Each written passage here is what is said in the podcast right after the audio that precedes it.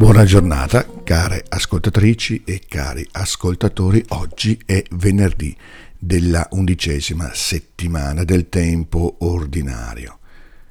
Partiamo oggi dal Salmo, con cui rispondiamo alla prima lettura. Ebbene, il Salmo ci aiuta ad assumere la nostra più profonda e, potremmo dire, promettente identità. Questo povero grida e il Signore lo ascolta. Dopo averci consegnato la forma della preghiera, Gesù ci affida il criterio di discernimento per essere autentici nella nostra vita e nella ricerca di Lui, del regno di Dio.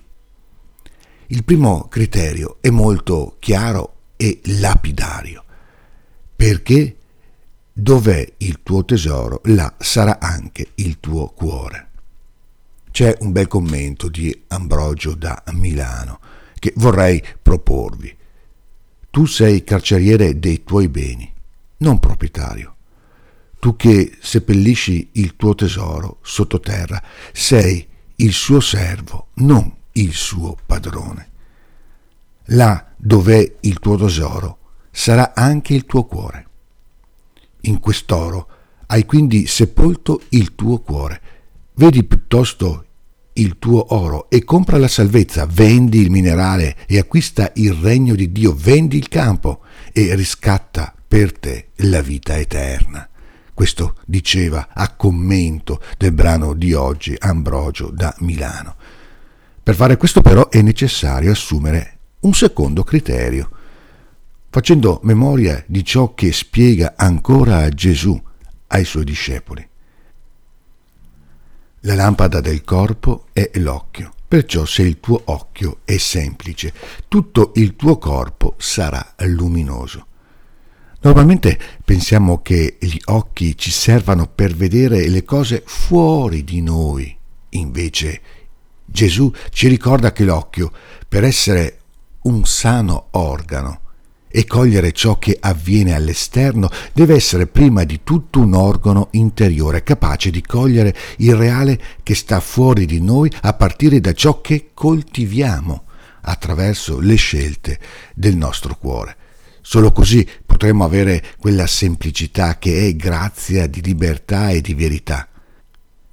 L'apologia dell'Apostolo Paolo ci fa comprendere come possiamo discernere il livello di semplicità e di luminosità del nostro cuore, proprio a partire dal nostro grado di disponibilità a impegnare realmente la nostra vita, fino a rischiare di persona per ciò che sentiamo essere il tesoro irrinunciabile della nostra esistenza. Dice Paolo, molto di più nelle fatiche, molto di più nelle prigionie, infinitamente di più nelle percosse, spesso in pericolo di morte. Come ricorda un maestro contemporaneo, quasi di Paolo, ancora Ambrogio di Milano, il cuore umano è complicato e instabile, ripiegato su se stesso fin dalla nascita Niente di più instabile del nostro cuore che continua ad agitarsi senza sapere dove fissare la sua attenzione. Cerca la felicità, poiché la gioia del cuore è la vita dell'uomo, ma spesso si sbaglia di oggetto.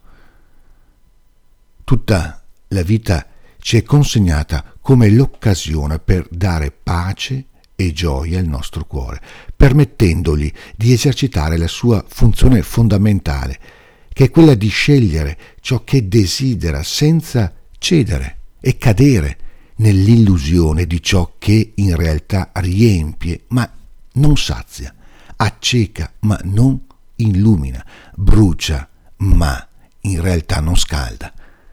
Buona giornata e ogni bene nel Signore.